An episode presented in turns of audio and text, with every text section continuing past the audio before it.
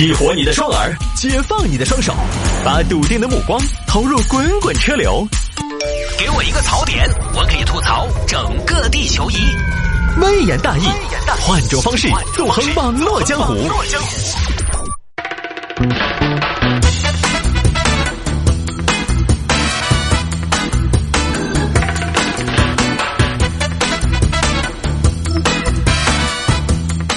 欢迎各位继续回到今天的微言大义啊！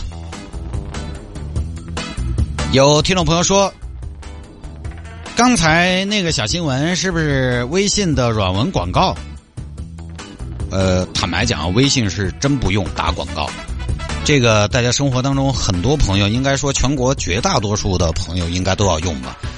你工作不用，营销不用，很多朋友他可能你家里人要用吧？反正我们家所有的人，老老小小啊，小确实还没有，但是一家老少都有，都有微信，都在一个家里边啊，都在一个群里边谁还没有一个微信群叫相亲相爱一家人，对吧？每个人都有这个微信，打广告就确实没必要了，是吧？有有有必要给淘宝、微信打广告吗？这个确实是没有，人家的名气比我们大多了，好久微信打点我的广告呢，我觉得还可以。好，不说了啊！有听众朋友说摆一下这个事情，在上海资产一千万就是穷人家庭，这是某人说的一句话，是一位知名的私募基金经理、基金经理在交流路演的时候说的一句话。这句话呢，单独拿出来，呃，很多网友觉得耸人听闻，但是呢，我常常说一句话哈，我们不要断章取义，我们要结合语境来看。举个例子，同样是“瓜娃子”这三个字。瓜娃子，一个陌生人对你说，你肯定当场打烂火。但如果是你的爱爱，在你们浓情蜜意的时候说：“哎呀，瓜娃子。”收音机前有没有男听众已经输了？你可能一听：“哎呀，我不瓜，我不瓜，看得上你呀。”同样的话，这不是还是要看语境的吗？那次就有听众朋友嘛，我发了一条朋友圈，他给我留言：“瓜娃子。”我当时很气，我准备拉黑他并骂他一句，结果后来我点开他的自我介绍，他他的就是他那个什么备注还是什么的，就写了瓜娃子，应该是不，他的微信名就叫瓜娃子，是吧？所以我后来一理解啊，这是在夸我，所以有的时候要看语境，而这句在上海资产一千万就是穷人家庭，人家的语境是这样的，人家的语境是。他在讨论消费，讨论大众支付能力的上升。他的原话是：“朋友们，我经常开玩笑说，在上海一个一千万资产，我是说总资产的家庭，其实是一个穷人家庭，因为上海的房价十万、二十万，每平米单价是随随便便的常见情况。其实他是在怎么一个情况下说的一段话？这句话我是觉得就没什么太大毛病。首先呢。”我们有的时候说话要看对象，要分对象，要分场合。听他说话的对象，本来也肯定是呢社会上相对来讲有有钱的。对有钱人说话呢，你要让有钱人听得进去。你首先呢，你就要舍得说点儿口气要大一点儿很简单，我现在跟一个资产过亿的人，我不会一直说：“哎呀，这样好贵，那样好贵哦。”因为他不会觉得这个世界有啥子东西是贵的，人家听起没的意思，你们在不在一个维度，在在描述同样一个事情，他是不会有兴趣的。你不停的表达这样也贵，那样也贵，会让对方觉得你跟他其实不在一个水准上。人其实就是这样的，不管他是优越感也好，还是什么也好，人往往是不会花精力和耐心去跟自认为对方跟自己不在一个水准上的人去交流的。好简单嘛，就跟你在城头挣到钱了，回去屋头老辈子跟你说：“哎呀，这儿莴笋叶子又涨价了，化肥又涨价了。”你根本就没得好大兴趣，意兴阑珊。爸，咱们就不讨论这个了吧？过年过节的，开开心心的，讨论这些干嘛？所以跟有钱人说话呢，口气有的时候要适当大一些，往他们那个方向来靠一些，试图站到以他们的视角去考虑。你得给对方一种呢，我还不是可以。虽然咱也没你那么有钱，但是也还算是见过世面，镇得住场子。这是第一，技巧上就是这个样子的。他对普通家庭说：“一个一千万资产的家庭其实是穷人家庭。”普通家庭听了连连摇头。但他对一个高净值家庭说：“一个一千万资产的家庭其实是穷人家庭，保证那边愉快的点头称是。你那边高净值的可能做的都是资产几千万的，哎呀，我就过到也还是恼火，紧巴巴的一千万肯定不晓得好恼火。这个是个技巧。第二呢，其实你直接分析逻辑也会发现，他这个角度有道理，没有乱说。你想嘛，总资产一千万的家庭，总资产就包含了啥子呢？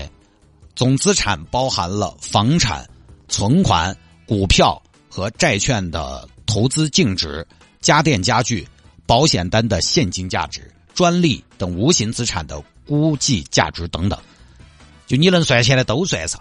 总资产一千万是算了房子的，而上海的房子嘛，上海传统的主城区，浦西七八区基本上房价均价在七万多到十万不等。你算这个账，一套房子一百平米，这不就是将近七八百万，小一千万了？就这都还不算别的，只算了房产。还有很多本地居民，他只有一套房子，资产呢算起来确实还很可观，但是也都是账面资产。房子只有一套，你得自己住，卖也没法卖。这种情况下，如果挣钱不得行，说实话，一个月几千块钱，他肯定呢也不算过得好富裕。所以，人家这个话呢，放在上海这个特定的范围内，它还是有一定的道理的。只不过这个话被放到全网。你对全国网友说这个话，全国网友对一千万的认知就跟上海人对一千万的认知不太一样。你比如一个小县城，房子百十来万，一千万真的不要太有钱了，是吧？你在小县城有一千万总资产，房子除开两套嘛，两三百万不得了了嘛，剩下的七百万全是啥子存款啊、股票啊。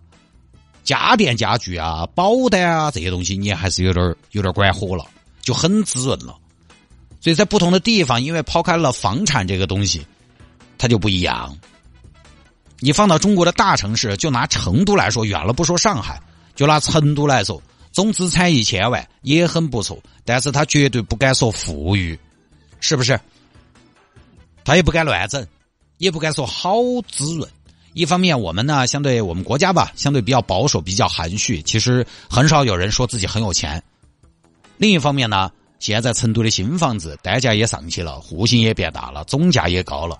你在核心区域、核心地段有两套房子，没得贷款，算一下，这个总资产呢也都六七百了。稍微好点儿的地方呢，可能就小一千了，两套，两套基本上就要八边一千了，好的哈。